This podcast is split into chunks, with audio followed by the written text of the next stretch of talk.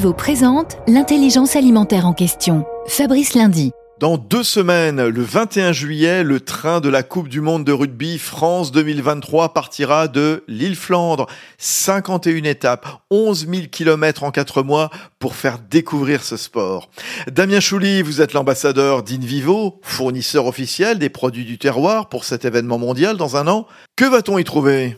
Alors ces produits seront présents évidemment dans, le train du rugby et surtout à chaque arrêt. Les produits Vivo, ça va du foie gras, de la charcuterie au vin, notamment avec le café de Paris qui est la marque phare d'Invivo. On a aussi euh, sous la marque Cordier beaucoup de, vins de différentes régions, notamment bordelaise et du, du Languedoc.